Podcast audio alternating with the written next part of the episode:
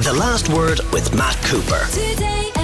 I doubt you'll find many people who say that house prices are not too expensive for first time buyers and those who are looking maybe to move when you have the average price of a house in Dublin at around 420, 430,000. Mary Lou McDonald gave an interview, the Sinn Féin leader to the Irish Times today, in which she said she would like to see that price drop to an average of around 300,000 in Dublin, which raises the question as how would you actually do that? Well, we have two guests with us. In a moment, we'll hear from Senator Mary Fitzpatrick of Fianna Fáil. But first, O'Broin, Sinn Féin's housing spokesperson, is with us. And I'd just like to clarify, because I don't think it was quite clear from the Irish Times interview, is she talking about the price of a new build or is she talking about the price of a second-hand unit? So uh, Mary Lou was making two points. One is is that we want to see a large volume of affordable purchase homes delivered by the state at prices at or below 300,000 euros. So when she was specifically talking about affordable homes uh, and that figure, uh, she's talking about publicly delivered affordable homes. But she was also making the more general point, and, and she made the point very clearly, that in addition to delivering very, very large volumes of good quality affordable homes for people to purchase at prices at or below 300,000, uh, we also need to see prices of new builds in the private sector fall. Uh, uh, and while she didn't get the opportunity to outline to the Irish Times the detail of how we would do it, uh, uh, I'm spending a lot of time talking to builders and developers about how we could put in place different kinds of activation measures to uh, shorten development timelines, reduce the cost of finance for development, and reduce the level of risk. All of which would obviously reduce uh, uh, the amount of time and the amount of cost to deliver private sector homes to sell and rent, uh, and in turn to reduce those prices. So it's a two pronged approach far, far greater ambition in terms of the delivery of genuinely affordable homes for working people to purchase, something the government currently isn't doing, but also a completely different approach to private sector residential activation to reduce risk, reduce cost, reduce cost of finance, um, uh, and in turn, uh, uh, as development costs reduce, they can pass those uh, uh, reductions on to buyers uh, or indeed renters. The question I asked you though was, does she want this to apply just to new builds? Or does it also apply to existing houses that you would like to see the price of existing houses fall for those who might like to buy them? In both cases, uh, uh, the issue is new builds, uh, because what we're seeing at the moment is new build affordables and new build uh, private market homes.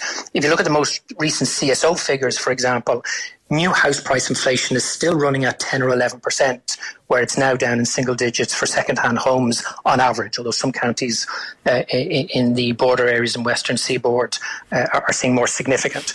But her comments were about one, the delivery of genuinely affordable new build uh, uh, uh, public affordable homes for working people, but also the price of new build private sector homes uh, and the price of those coming down as well.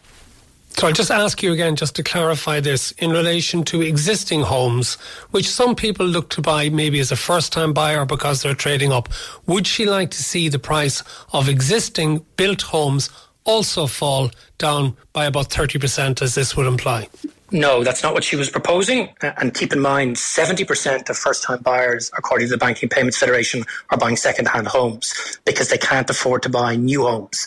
Her focus uh, and Sinn Féin's focus in government would be bringing down the cost of new build private homes, but also delivering a very, very large volume uh, of affordable purchase homes to the public sector so that a far greater band uh, of working people would be able to buy new homes. And just before I bring Mary Fitzpatrick in, we've covered recently on this programme a report by the Society of Chartered Surveyors Ireland, which says that the average cost of delivering a new three bedroom semi detached home in Ireland is 397,000.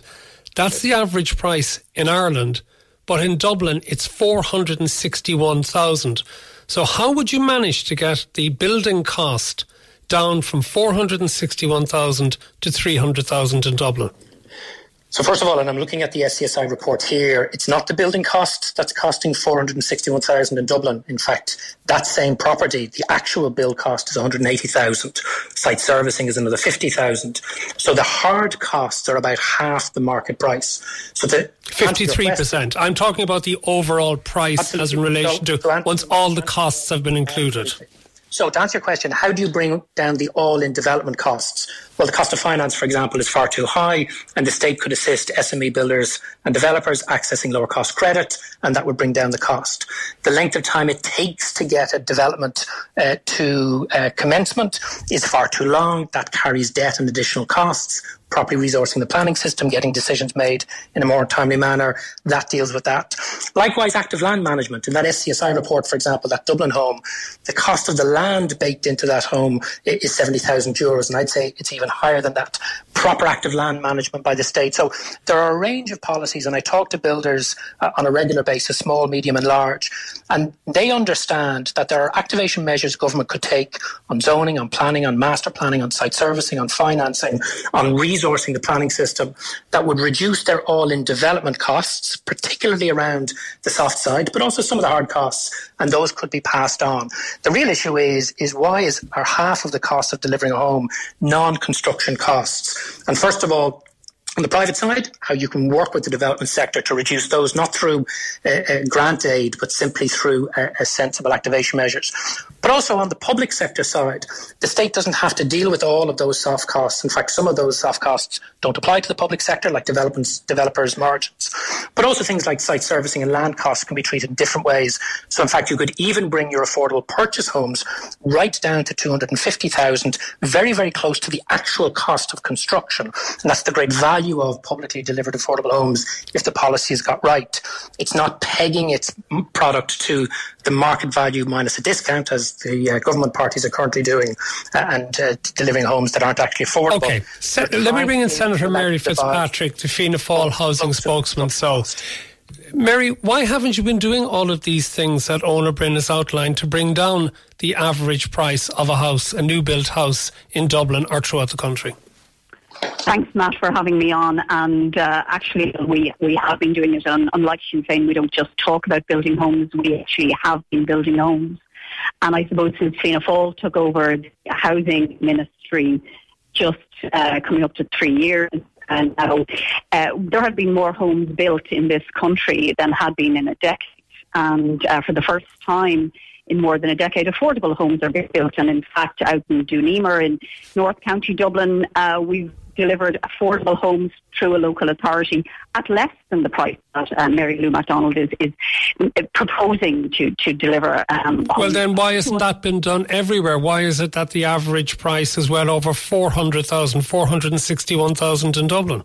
Yeah, so so that report is is the four hundred and sixty one thousand. I'm glad you drew attention to it because I think it does highlight the uh, let's say the disingenuous presentation from the leader of Sinn Féin this morning um, of a price tag of three hundred thousand. I mean, as you quite quickly point out, Matt, uh, the three hundred thousand price tag will not apply to existing built homes, um, and the three hundred thousand uh, price tag doesn't reflect what the industry says is the actual cost of four hundred and sixty-one thousand uh, to build new three-bedroom homes in the Dublin area. And what she didn't explain either is what will they do in the short term to actually help first time buyers bridge the affordability gap? Because what Sinn Féin have promised to do is scrap the schemes that have been put in place that are actually helping first time buyers today and have been for, for the last year or so. So the, the Help to Buy scheme, which is a 30,000 uh, euro tax refund. It's a tax refund of workers' own taxes that they've paid, they can use as their deposit. That reduces the price they pay for their home. They use it as a deposit. And the First Home scheme actually reduces uh, the, price for them as well and makes it more affordable.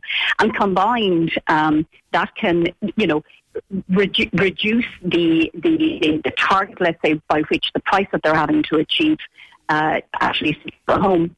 But the funding that's going into the local authorities, the Land Development Agency, the approved housing bodies, that capital funding the state is putting in is increasing the supply of actual affordable homes. So the costs that Eoin refers to, yeah, we are reducing those costs. We're putting direct uh, public funds into uh, reducing the cost by providing the land, by waiving levies, by waiving water connection charges. Uh, these are all interventions that are being made, uh, along with the grants that are being given to people to actually convert vacant and derelict properties and to make them, to bring them back into uh, habitable use and to increase housing stock because that's the fastest and most sustainable way to increase our housing supply.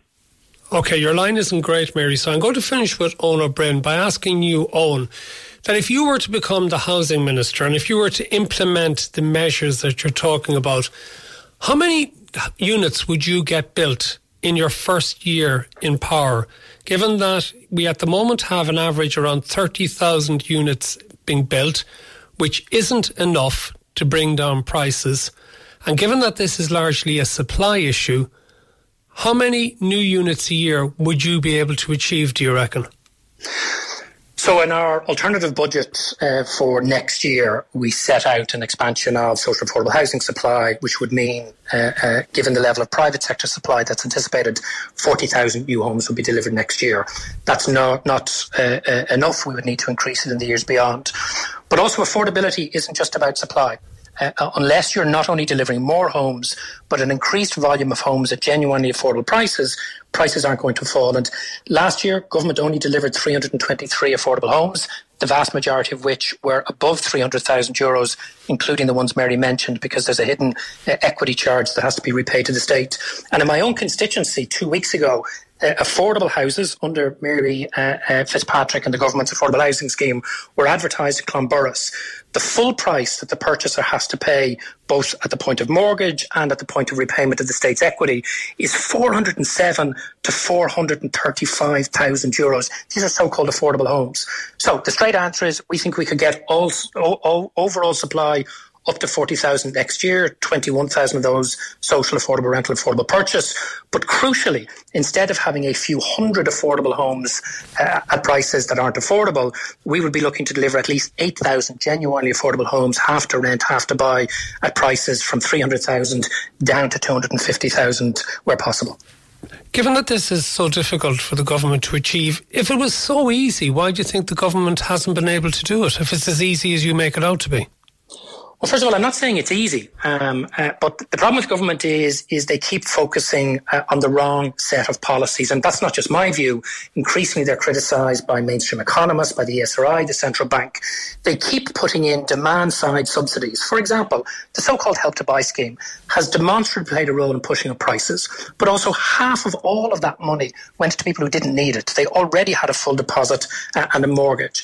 So bad policy decision after bad policy decision. And should it surprise us? No, because the last time Fianna Fáil were in charge of housing, uh, uh, they not only destroyed our housing system, they destroyed the entire economy that led to the Celtic Tiger crash uh, of 2007. So now that they're back at the wheel, they're doing the same thing again.